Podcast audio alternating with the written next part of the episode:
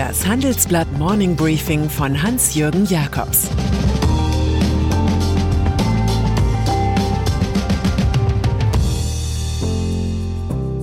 Guten Morgen allerseits. Heute ist Dienstag, der 14. April, und das sind heute unsere Themen. Wie ein Exit aussehen könnte. Emmanuel Macron, Monsieur, non. 1,5 Billionen aus Brüssel. Deutschland. Im kollektiven Corona-Bewusstsein des Landes hat sich die Ansage nach Ostern eingeprägt. Seit Wochen hatte die Politik Entscheidungen just für diese Zeit angekündigt. Also beginnt die Woche vier des Lockdowns mit der Frage, was soll denn nun nach Ostern wieder erlaubt und was verboten bleiben? Morgen reden Bundeskanzlerin Angela Merkel und die Chefs der Bundesländer über den Exit und damit über eine Sküller- und Carbidis-Frage, wie viel Risiko von Neuinfektionen im Fall einer Lockerung steht dem ökonomischen Schaden bei fortgesetzter Restriktion gegenüber? Nimmt man vielleicht tausende Tote mehr in Kauf für ein Prozent Bruttoinlandsprodukt? Der Preis maximaler Gesundheit kann, so gesehen, die Verarmung vieler sein. Merkels Corona-Gipfel-Teilnehmer werden sich im Stil von Wissenschaftlern über die Empfehlungen der Nationalen Akademie der Wissenschaften Leopoldina beugen. Auf 19 Seiten hat das illustre Expertengremium Vorschläge zusammengetragen, für wen rasch wieder Normalität einkehren sollte, für Kinder und Jugendliche bis 14 Jahren an den Schulen zum Beispiel, für den Einzelhandel und das Gastgewerbe, für private und geschäftliche Reisen. Diesen Einstieg in den Exit machen die Forscher allerdings von ein paar Prämissen abhängig. Handhygiene, Abstand halten, Mund- und Nasenschutzmasken, mehr Tests. Ob die Bedingungen erfüllbar sind, muss die Politik entscheiden und dabei auch der Helmholtz-Gesellschaft zuhören, die warnt vor einer zu frühen Lockerung der Anti-Corona-Maßnahmen. Veronika Grimm zur Veränderung der Wirtschaft durch die Pandemie hat die Verhaltensökonomin eine klare Meinung. Es werde nicht so bleiben wie bisher, weil wir nicht mehr so stark auf internationale Lieferketten vertrauen werden. Das erklärt die neue Wirtschaftsweise im Handelsblattgespräch. Im Bereich Gesundheit, aber auch für andere wichtige Infrastrukturmärkte bekämen wir eine Debatte wie zuvor schon im Energiesektor, wie wir bei Importen Abhängigkeiten vermeiden und die Versorgung möglichst umfangreich national sicherstellen können. Auch in der Ökonomie gilt das Karl Jaspers Wort, wonach absolute Souveränität der Ursprung von Freiheit bleibt. Guillaume Faury. Der Airbus-Chef gehört zu den Gestaltungsoptimisten, selbst wenn seine Firma wie aktuell ein Tempo des Niedergangs ohne Beispiel erlebt. Er plädiert für den schnellen Wechsel in eine Phase, in der wir die Ausbreitung des Virus vermeiden und gleichzeitig arbeiten.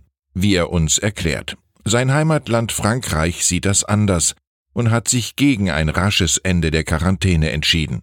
Die rigiden Ausgebeschränkungen gelten nun bis 11. Mai. Staatspräsident Emmanuel Macron sprach nun in seiner dritten Corona-TV-Ansprache innerhalb eines Monats von unserer kollektiven Erschütterung. Es gäbe Hoffnung, aber noch ist nichts errungen. Und dann machte der Mann, den sie Jupiter nannten, ein wenig göttliches Eingeständnis, das so auch von Angela Merkel, Boris Johnson oder Donald Trump kommen könnte. Lassen Sie uns ehrlich sein, so Macron. Es habe an Schutzkleidung, Beatmungsgeräten und Tests gefehlt.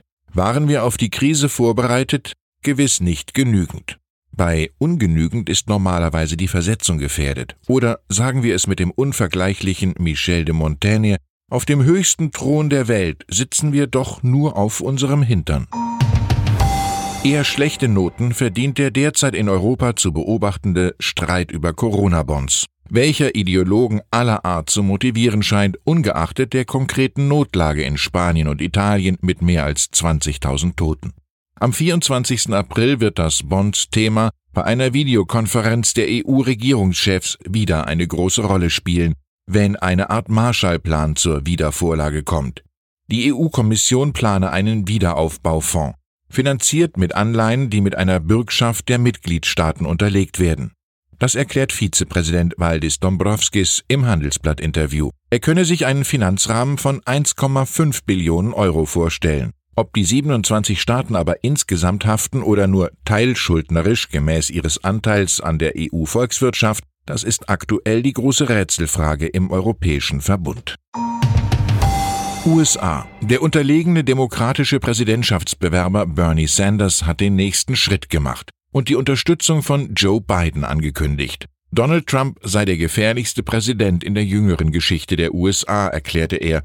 Aber die Fans des linken Senators Sanders aus Vermont hatten bislang wenig Neigung gezeigt, dem ihrer Meinung nach zu sehr im Establishment verhafteten Biden zu helfen. Die Chancen des 77-jährigen einstigen Vizepräsidenten würden wahrscheinlich stark steigen, wenn er den populären New Yorker Gouverneur Andrew Cuomo als Running Mate als möglichen Vizepräsidenten präsentieren könnte.